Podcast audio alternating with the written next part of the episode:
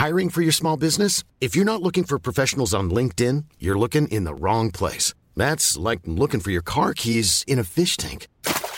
LinkedIn helps you hire professionals you can't find anywhere else, even those who aren't actively searching for a new job but might be open to the perfect role. In a given month, over 70% of LinkedIn users don't even visit other leading job sites. So start looking in the right place. With LinkedIn, you can hire professionals like a professional. Post your free job on linkedin.com slash people today.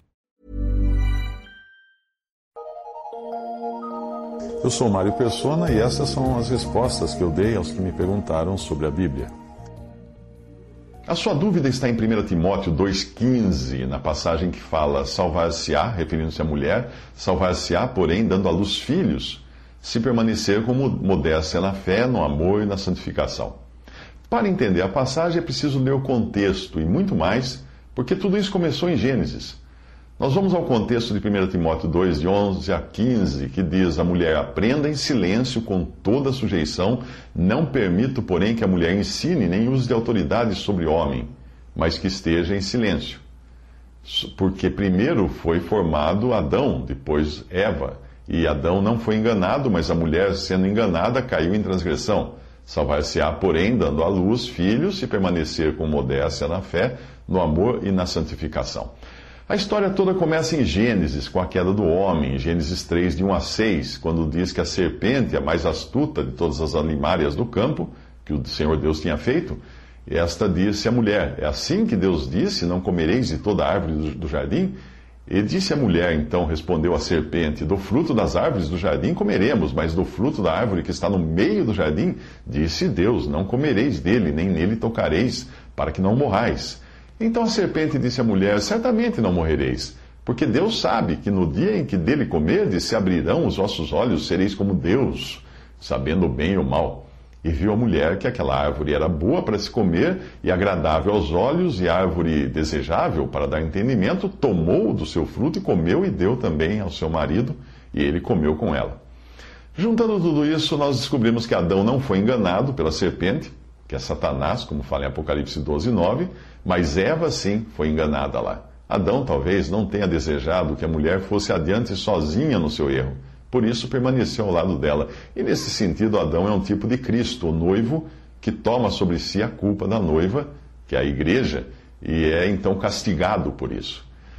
Por ter sido enganada, Deus eh, quis preservar a mulher de outros enganos, mantendo-a em submissão ao marido e evitando que ela ensine doutrina, seja ao marido, seja na reunião da Assembleia ou Igreja, como nós aprendemos também em 1 Coríntios 14, 34 a 37, que ordena que as mulheres estejam caladas nas igrejas, porque lhes não é permitido falar, mas estejam sujeitas, como também ordena a lei.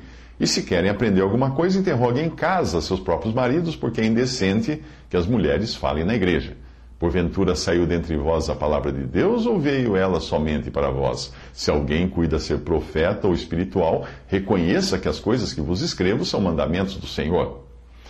Para nós entendermos essa proibição, tanto de ensinar como também de falar nas reuniões da igreja, é preciso ler Efésios 3,10, que diz que para que agora, pela igreja, a multiforme sabedoria de Deus seja conhecida dos principados e potestades nos céus quando a igreja está congregada, os anjos, que são os principados e potestades no céu, são assíduos espectadores, pois eles desejam conhecer a multiforme sabedoria de Deus que o Espírito revela pela palavra de Deus que é ministrada pelos irmãos, pelos dons. Lembre-se de que os anjos que não caíram em pecado não sabem o que é ser redimido, como sabem os seres humanos que foram salvos e quando creem em Jesus, não é? E os anjos que caíram em pecado jamais terão a chance de receberem perdão. Os anjos que hoje assistem os crentes congregados em um corpo provavelmente estiveram no Éden, certamente estiveram no Éden, e viram a mulher sendo enganada por Satanás. Talvez esta seja outra razão da proibição para que a mulher ensine na Assembleia, ou que fale também na Assembleia, além do fato dela estar mais vulnerável ao erro. Lembre-se de que a ordem em 1 Coríntios 11 para que a mulher cubra a cabeça em sinal de submissão ao homem foi dada por causa dos anjos, não por causa dos costumes. Lá está muito claro, a frase é por causa dos anjos. Depois da queda, Deus declara algumas coisas que são importantes a este respeito. Gênesis 3, 14 a 17 diz: Então o Senhor Deus disse à serpente: Porquanto fizeste isto, maldita serás mais que toda besta e mais que todos os animais do campo. Sobre o teu ventre andarás e pó comerás todos os dias da tua vida. E porém inimizade entre ti e a mulher, e entre a tua semente e a sua semente. Esta te ferirá a cabeça, e tu lhe ferirás o calcanhar.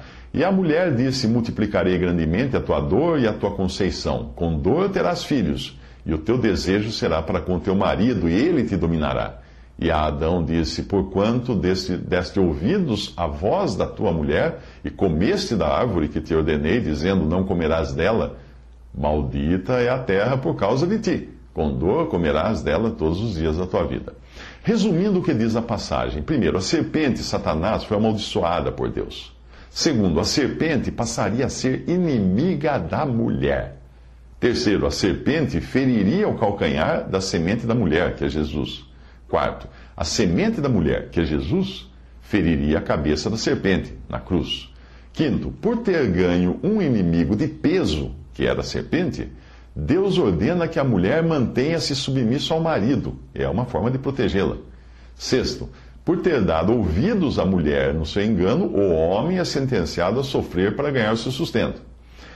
Bom, agora nós podemos entender melhor o que diz 1 Timóteo. A única maneira de Deus trazer ao mundo o Salvador, aquele que esmagaria a cabeça da serpente, seria através de uma mulher que quisesse ter filhos. Antes que alguma mulher pense que a maternidade seja uma posição inferior do homem, leia com atenção o que eu vou repetir. O Salvador só poderia vir ao mundo por meio de uma mulher. Ponto. Jesus não teve pai humano, mas teve mãe humana.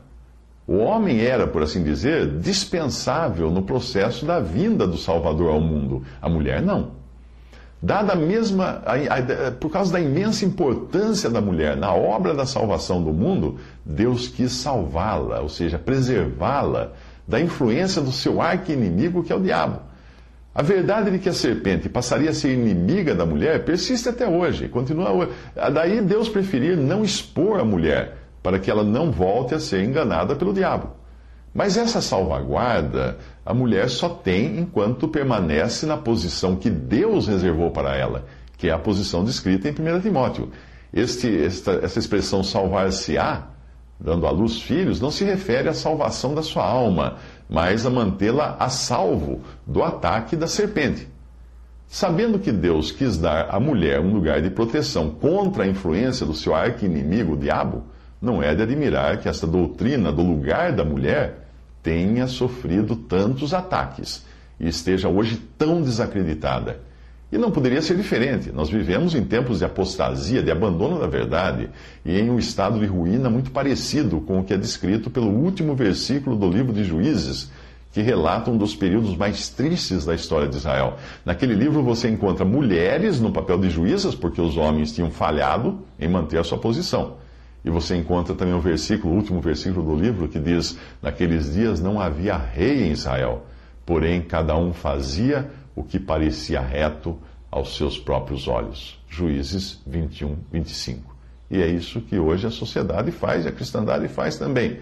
O que parece reto aos seus próprios olhos, mesmo que esteja em total oposição ao ensino claro da palavra de Deus.